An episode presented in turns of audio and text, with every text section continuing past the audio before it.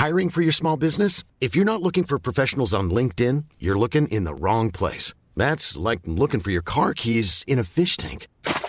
LinkedIn helps you hire professionals you can't find anywhere else, even those who aren't actively searching for a new job but might be open to the perfect role. In a given month, over 70% of LinkedIn users don't even visit other leading job sites. So start looking in the right place. With LinkedIn, you can hire professionals like a professional. Post your free job on linkedin.com slash people today.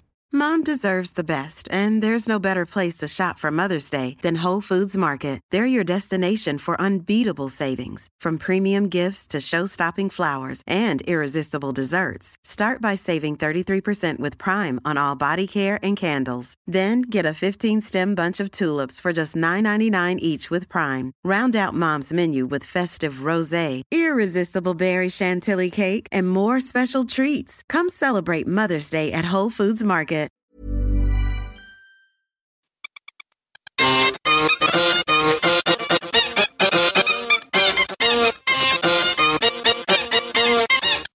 Welcome to Wheel Suckers! Brought to you by Look Mum No Hands and The London Bike Kitchen. Look Mum No Hands is a cafe, cycle, bar, workshop on 49 Old Street in London. We serve coffee, bikes, and beer and food.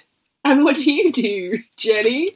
The London Bike Kitchen is a do it together bike workshop located in Hoxton on 28 Whitmore Road. Whoa! My name's Alex. This is Jenny. We do a cycling industry tandem comedy podcast. What you got coming up, Jenny? So I got accepted to the School of Social Entrepreneurs. I'm doing a, um, a program that's aimed at small social businesses that are expanding and need help. And that is definitely something that London Bike Kitchen fits into. And applied for this grant a few months ago and got accepted. So now for the next seven months, I will be going to school. I need a new notebook. I need something. I need a new outfit. Like you need a book wrapped in ribbon Yeah. and a fresh apple every day. give it to the teacher. Rub it on your sit chest. the front. Do I get an A now? Um, so that starts tomorrow, and also in LBK, we've got two new classes coming up for next month, which are Introduction to Mapping. So if you don't know anything about how to map out a route, and this could be for short day long ride, or it could be for a cycle tour, and we're going to be talking about how to use paper maps and compasses, as well as computer GPS systems Old school and Um, new school. old school, and new school. And our other class is touring maintenance, which is going to be covering lots of emergency repairs, really. Many of the common potential pitfalls that happen when you're out cycling in the middle of nowhere and you need to get a quick fix. In that vein, next week I'm going to the Cycle Touring Festival, so I will broadcast maybe a little snippet Coming at us live from the touring festival. from way up north. I've oh gosh, no where are you going? It's Lanc- Clitheroe, Oh dear. Lan- Lancashire. Oh no. yeah. Hello, Northern friends. We do love you, really. I'm really, really, really excited. I'm going to butt in to quickly share a little audio piece from Phil. He's going to talk about the Great Escape ride that happened on Sunday, the 14th of May. Hello, I'm Philip from The Ride Journal. It's a magazine that I co created with my brother Andrew and a couple of friends in 2008. The easiest thing to do, if you want to know more about it, is to visit our website, theridejournal.com, and you can download the first seven issues for free. Free! But the download version is nowhere near as good as the print version, but it is free. Alex asked me to give a little report on the Great Escape ride, which I went on last Sunday. Can you explain the Great Escape to us? It's basically a 200 kilometre ride put on by the good folk from Islington CC. The route starts at Look Mum No Hands and then heads out into the wilderness of Essex and then heads back. In past years, the weather's been amazing, but this year it was raining at the start. But as it's been so dry over the recent months, I guess we were due some rain. What did we ride? It was a day for the posh bikes, so I had my stainless steel Enigma and Andrew was on his independent fabrications Tie Jewel. Obviously, you don't need anything as fancy as this, but with so few vices in my life, I feel I deserve something like this. What did we see? So much green. The best kept secret about Essex is how beautiful a lot of it is. And with the rain coming down after all that sunshine of late, the fields and the forests were really popping with every shade of green. Really was a beautiful day riding through the countryside there. And what did I hear? The endless chatter from my brother and I.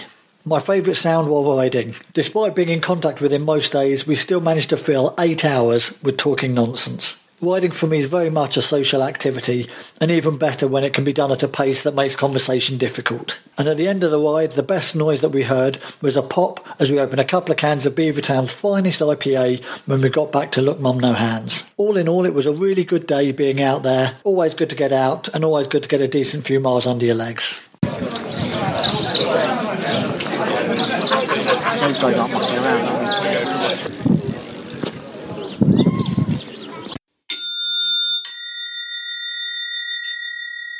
Thank you, Phil.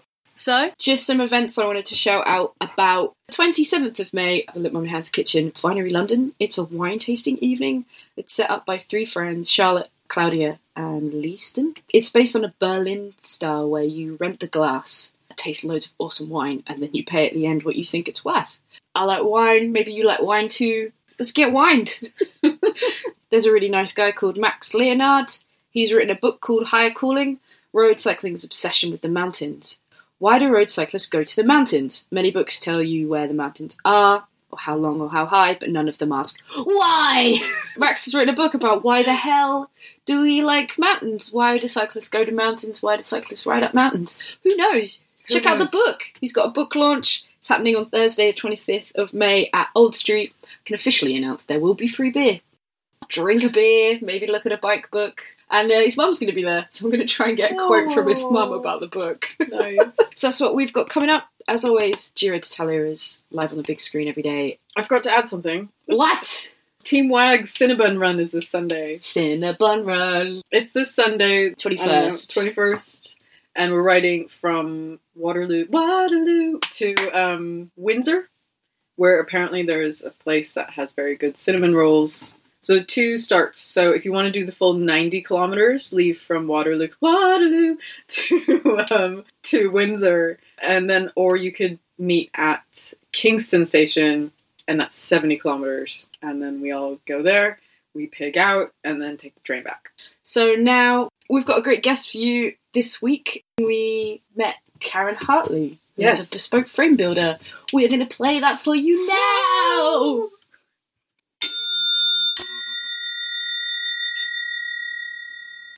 We're on Karen's boat this evening, so you have- might hear a splash or a duck. What's, Yes. your, what's your name and where'd you come from? Uh, my name is Karen, and I come from Torquay. What's the famous thing about Torquay? Fawlty Towers. Oh my god, it's so exciting! Can you go to the? Yeah. It was based on a hotel called the Gleneagles, but the the actual hotel it was filmed in was a set. Oh, I'm so disappointed. Uh, Yeah. No, what, what do you do, Karen? Uh, I make bespoke bicycles from steel and stainless steel, so they're all um, uniquely tailored for individual customers. So they fit them perfectly. They're designed to do all of the different things the customer might want to do with them. Often they're bikes that can want to do a variety of things. So they might the customer might mainly want a road bike, but perhaps with the option to go touring. So just trying to think about their unique needs. What are you working on at the moment? I am working on a few different orders for customers. I'm been working on collaboration with Reynolds Tubing and Scale Rule Architects and the Goldsmith Centre, and we've been making an installation um, for the Clapham Design Week, which is um, made from a sort of framework installation made from Reynolds uh, seat stays, sort of a growing structure that grows around the outside of the building. And It's then- all seat stays going around the building. yeah. Are they gigantic seat stays? How many are there in total? I think there's 600 Oh my seat stays God. in total, and they're all Bloody hell. they're linked together with with a 3D printed. It's almost like a, a custom lug which has been printed. So people can come and see this exhibition, right? Yeah. When so is it? It's the installation's there now, and it's been growing for the last month. The first bit of it was Have built. seat stays been growing? So it's yeah. So it's like a structure that's linked, linked together. Been Wow. multiplying. I want to go see it. Um, that's on the outside of the building now. And then the exhibition is Tuesday, Wednesday, Thursday next week. So there's an exhibition of objects as well, made using jewellery and silversmithing skills to make other objects. So um, that's why I'm there. Because I've started out as a silversmith, using the same skills really to make bikes. It's Perfect fit. Um, and Keith from Reynolds and I are doing a talk on Wednesday as well. What's the talk about? It's about metallurgy and design. Metallurgy. That's when you bad name. Metal- Metallurgy. metallurgy. Metallurgy. No one really knows how to say it. Walk us through the process about how a bike is born.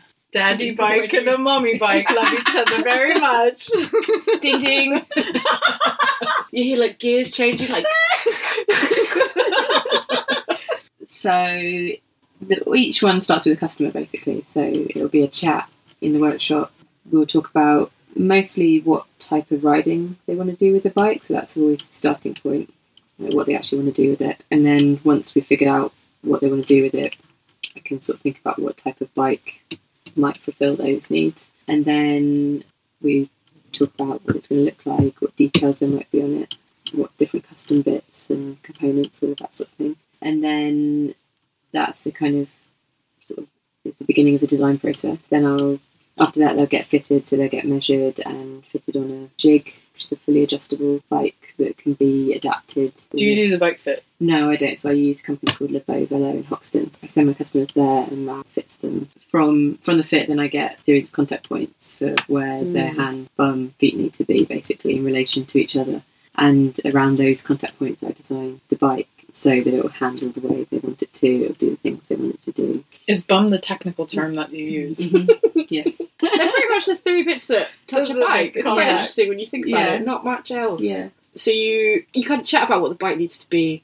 You fit the bike. You work on the contact points, and then And then, um, so once I've designed the frame, then I order the tubes from Reynolds often, and then the making process basically is sort of cutting the tubes, mitering the tubes so they fit together in specific angles they need to, and then I've got a jig that holds the tubes in place whilst I braze, well, whilst I tack them, cut all the tubes, fit them in place, and then I tack them, which is like a little Blu Tack. Blue tack. Yeah, it's And when you said jig, I actually Yeah. thought of a dance. Dance. Imagine you like dancing and the, With the- the tubes like swing and then like magically stay in place. It is like magic. Basically, dancing what with, you do. with so you tack it. Sorry. It's alright, it's okay. With blue Um, tack. so a tack's just like a tiny dot of braze, basically. So, It's like yeah, mini. so like a, a little a mini braze. that's like a placeholder Yeah. for Tack it in place, check the alignment, and then if that's all good, braze it together. And then after it's braced together, it's many many hours of filing. I have a question about filing. Do you do it by hand or do you use a little electric, you know, those little Dremel nail file No, it's all spinny by bits? hand. It's all by hand. Wow.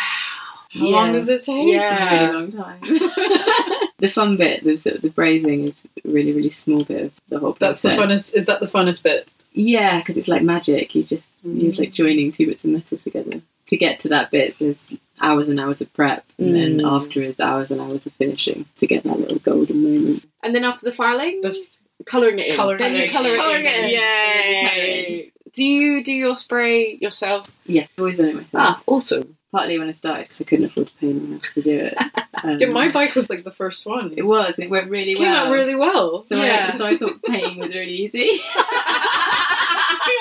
like everyone's just paying so hard, and it's not at all. Um, and then I messed up like three bikes in a row, like mine, and had to respray that. And then What's the process with that? Is that quite tricky then? lots of things with paint. Lots of things with paint can be fixed. So like one of the like a one of the sort of phrases that I learned is the difference between a good painter and a bad painter is a good painter will understand how to rectify mistakes or rectify things that go wrong because there's so much in paint that's out of your control.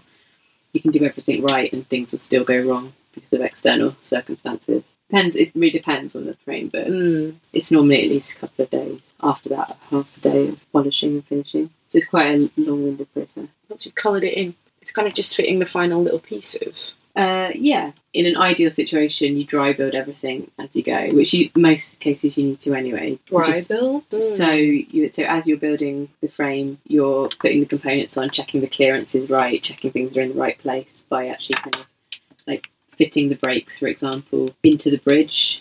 so you know that they're in the right place and that the brake pads are going to Yeah. reach the rims and things like that, and there's going to be enough clearance for tyres and if you've got mud guards as well. Occasionally you can't do that for whatever reason, like sometimes you're waiting for a part and you've just got to get on and make the frame. Oh, where do you get your bikes built? Because after you finish all the painting and all, that stuff. So mechanics at Rat Race Cycles, which is a bike shop just down the road, and they build most of my frames. Uh, I wanted to find out about your intern, Verity. So Verity was my intern for a year, maybe, and now she's my first member of staff. Aha! She's great. She um, she like takes the pressure off because before I was trying to do everything, answer emails, do all the ordering, make bikes, and there's just not enough time, not enough hours in a day, or enough days in the week to do all that stuff as well. So she does a lot of that now. She also is building her own frames. She's under Nichols framework. She exhibited at Bespoke for the first time this year. That's interesting because I think people might see you guys as rivals because you're both female frame builders, and I don't know, you work in the same industry. It's a it's fairly competitive already, but you're you're actually working together. How is that? I think it works because she's got a reasonably good understanding of the industry because she's in it. I think I don't think people would say the same about like we are all, all the different frame builders, especially in London, are all rivals, but it's a really tiny, tiny industry and Mom deserves the best, and there's no better place to shop for Mother's Day than Whole Foods Market. They're your destination for unbeatable savings, from premium gifts to show-stopping flowers and irresistible desserts. Start by saving 33% with Prime on all body care and candles. Then get a 15-stem bunch of tulips for just $9.99 each with Prime. Round out Mom's menu with festive rosé, irresistible berry chantilly cake, and more special treats. Come celebrate Mother's Day at Whole Foods Market. When you're ready to pop the question, the last thing you want to do is second guess the ring. At Bluenile.com, you can design a one of a kind ring with the ease and convenience of shopping online. Choose your diamond and setting. When you find the one, you'll get it delivered right to your door. Go to Bluenile.com and use promo code LISTEN to get $50 off your purchase of $500 or more. That's code LISTEN at Bluenile.com for $50 off your purchase. Bluenile.com code LISTEN. Hiring for your small business? If you're not looking for professionals on LinkedIn, you're looking in the wrong place. That's like looking for your car keys in a fish tank. LinkedIn helps you hire professionals you can't find anywhere else, even those who aren't actively searching for a new job but might be open to the perfect role. In a given month, over 70% of LinkedIn users don't even visit other leading job sites. So start looking in the right place. With LinkedIn, you can hire professionals like a professional. Post your free job on linkedin.com/people slash people today. Most of us are friends as well. So there's no difference, I don't think, between Verity and I being rivals and working together or rivals and friends than me and Matt from Talbot Frameworks being rivals and also friends. All the frame builders are technically rivals, but because it's such a small industry, most of us are friends as well. No, it's nice to hear you guys collaborating. It is quite a hard industry to be in. It's a really hard industry to make financially viable. Most people are all having the same problems because of that quite open to helping each other out. Like, you know, if any of us can help each other out, then we do. And if you're doing, because the nature of doing new things all the time, because we're all sort of often building new bikes and solving new problems, there's normally going to be somebody else that's done something like that before. So there's quite a sort of like a, a knowledge sharing. It's much better to work together, isn't it, than against? Always. I think there's a general feeling of like all of us against mass production. So Yeah, True. You're on the same That's team. your Yeah. rival. Yeah. we want to hear more about your ambassador scheme. I saw your fantastic email that went round with a picture of Juliet Elliott with an amazing gold leaf bike, and I was like, "What the fuck is this?" pretty hairy, isn't it? yeah, it was like go big or go home. Yeah. Yeah, so the ambassador scheme, I've just started it really, so it's kind of it's evolving as it's sort of becoming a thing, if that makes sense. It's a new project, yeah, that It's a new- evolves over it's time. a new project, yeah, exactly. But the reason I wanted to start it, a few reasons. So, like, the firstly to support women in the industry or doing really sort of exciting stuff, being really rad, sort of working really hard and shouting about women doing cool stuff on bikes, basically. I think that's really important because I think it's really, really important that women in sport are visible because there aren't enough. There are lots of women in sport, but they're not very visible. Like, we hardly ever see women in sport on telly. They're not in the papers. Then you know we don't see what women are up to. So it means that as a young woman or a girl, you don't necessarily know that that's an option for you. Not necessarily role. I don't know. Role models is it sort of is the right word and it sort of isn't because I think maybe if I start at the beginning, like I was never sporty. Like I'll admit that straight off. I was never ever sporty. I really enjoyed football when I was at primary school and I was on the girls' football team and I loved it. And I was terrible, like, absolutely terrible. and we were all pretty bad. Like we lost nearly every match we played. Oh, I love this. This is Um, a TV show where you're like really plucky, but They've you keep heart. losing. Yeah, we kept losing. We were really terrible. Um, but I loved it, and we, we had we had a really great time. And then I got to secondary school, and then all of a sudden you had to be good at sport to be in the teams, and so it was kind of that sort of feeling of sports not for you. There were no you don't see adult women doing sport like some athletics perhaps, but that's sort of like every four years of the Olympics you see women running well, it's changing a bit, but now, but as a teenager, you don't. The only female role models you see are just women looking pretty. That's kind of so that becomes like your idea of what you should be. I should be a woman that tries to look pretty. It's like your only option. I just think it's important. Basically, it's important for women to be visible in sports so that young girls can see it as an option and not necessarily. There are loads of women doing amazing things and winning stuff, but sometimes there's also women just like really enjoying sport and just doing something that's a real challenge for them and gaining a lot out of it. Like I gained so much once I started cycling and started being sporty and athletic. Like my confidence grew tenfold. I became okay with my body. I just I just suddenly realised it was fine. And for That's the whole amazing. for the whole of my life, I'd been like, oh, I'm too fat, I'm too short, I'm too this, I'm too that. And when I started doing lots of exercise and cycling, my body like might have looked a bit better, but probably not really. It looks pretty much the same as it always did. But I'm okay with it now. Confidence is all just about feeling good about what you've done, and that might have been absolutely tiny, but feeling good is the most important thing. Marginal gains. To bring it back to the ambassador thing, if women are more visible in sport, then hopefully, like teenage me wouldn't think sport wasn't for her, and teenage other girls can think sports for them as well, even if they're really slow runners. But you know, I'm still a slow runner. I'm still slow at cycling. It does, but that doesn't matter. Yeah, it doesn't matter. None of those things matter. It's not a race. I'd like you to sp- explain a bit more about. So with Juliet Elliott, So she is she's a multidisciplinary bike racer. So she races road, fixed crits, mountain bike, all sorts of things. She is super sporty and really good at it as well. she is actually quite good. yeah. She's racing the fixed crit season this year, and I built her a fixed crit bike to race. Um, so she's been racing. She raced on it at Red Hook in Brooklyn last month. Yeah, and then she was at Hamburg last weekend, and she won the track sprint, and she came fourth in the crit. Well. Yes. So we can see the bike on your website. Yeah, We can on, see the on bike the on- website. yeah. Um, you- Instagram. it's on Instagram. Um, We're gramming.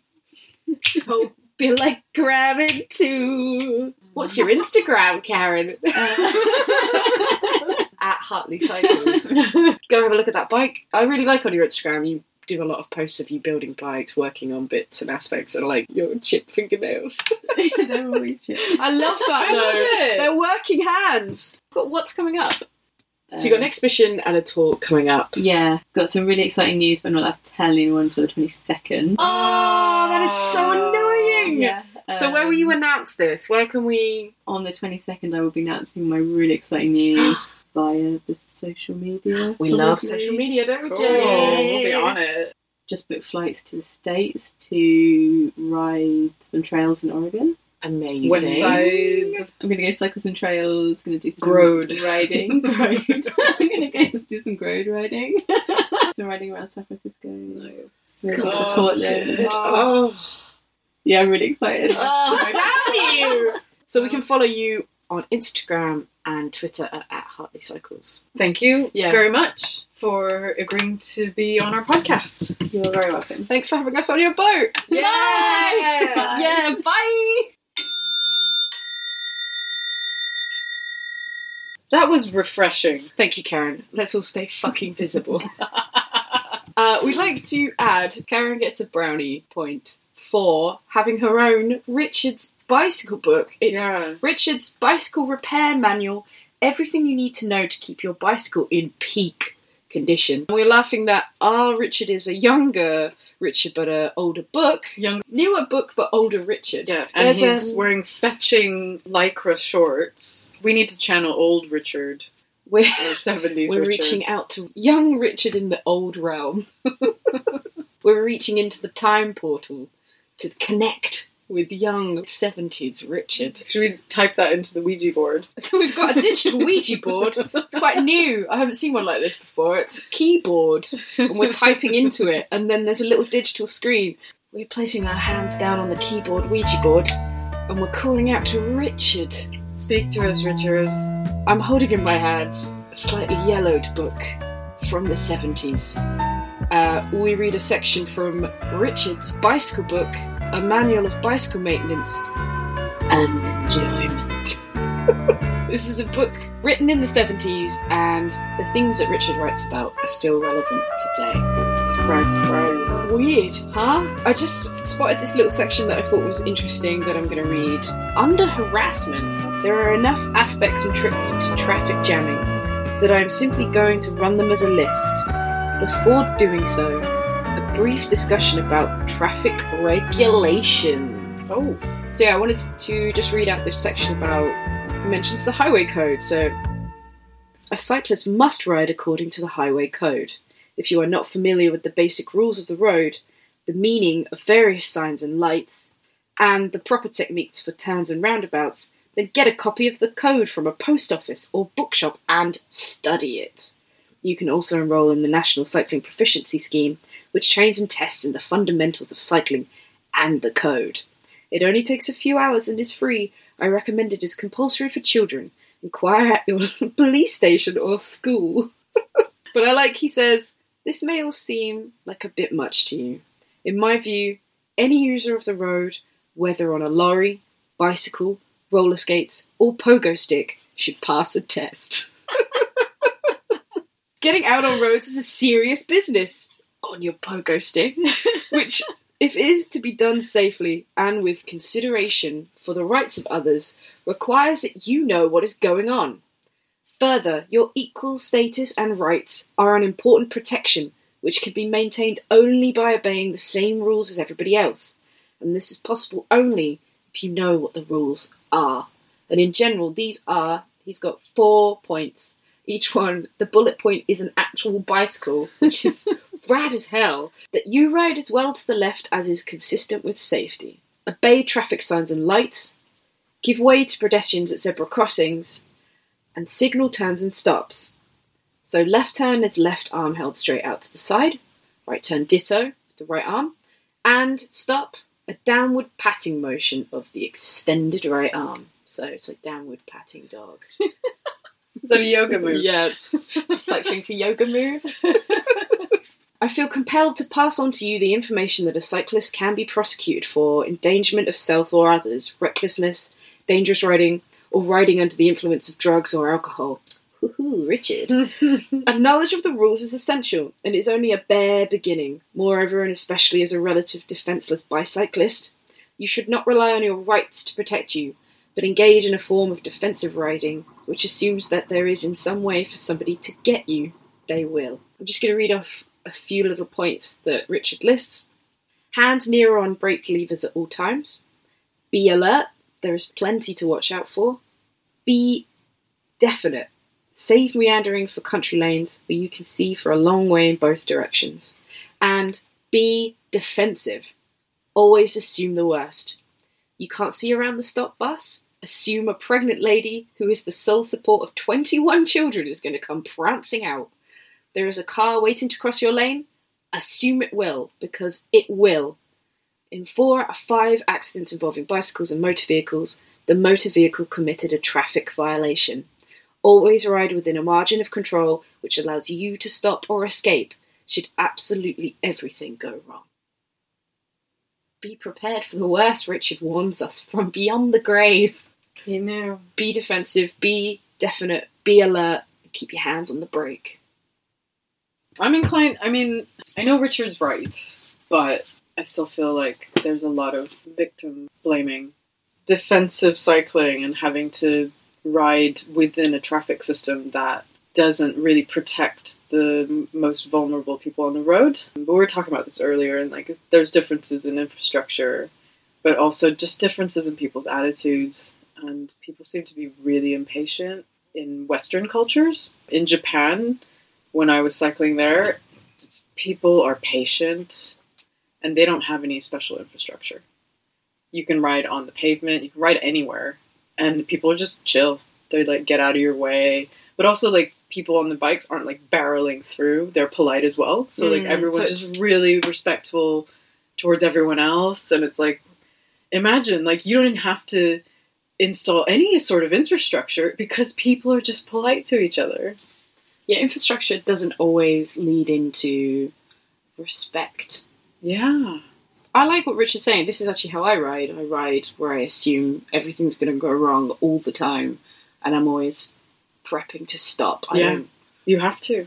All these endless cautions are depressing. It seems that riding in traffic involves girding yourself for battle and inducing a constant state of morbid apprehension for your life. This is true. The idea of mixing cars and bicycles together is crazy. Cars themselves are an atavistic idiocy responsible for millions of deaths and injuries. It is entirely logical to want to have nothing to do with them. On the other hand, you can get used to it. If you're an alert defensive rider, you are reasonably safe. In return for the risks, there are many benefits, and it is up to you to decide how they balance. It isn't all bad by any means, but never deny the stark reality in traffic there is a chance you will be killed. This is heavy and dark, but Jenny, you have something to say. Just wanted to say that there is a petition out now on change.org about the cyclist that was killed last week in Oxford. Claudia Comberti was a member of the Broken Spoke Bike Co op, which is a sister organization to London Bike Kitchen, and she was hit by a bus. There's a petition started now to get Oxford Council to start putting in better infrastructure to protect cyclists. There's a lot of students out there, and a lot of them ride bikes, and I think the city could do well to install stuff like that. And so, if you can, please Sign the petition. campaign for better infrastructure in London. Infrastructure just leads towards safety and space for cyclists. And on that note, we will leave you. Thanks, Richard. Thanks, Richard, for getting heavy with us. Yeah. It's not always all fun and enjoyment. stay vigilant, stay safe. If you like what we're doing, please leave a review on iTunes. Please like on SoundCloud. Please recommend and share us to your friends. and tag us hashtag Wheelsuckers Podcast. We're going to take a break next week, so we'll be back with a podcast on the 2nd of June. See you next time. Bye.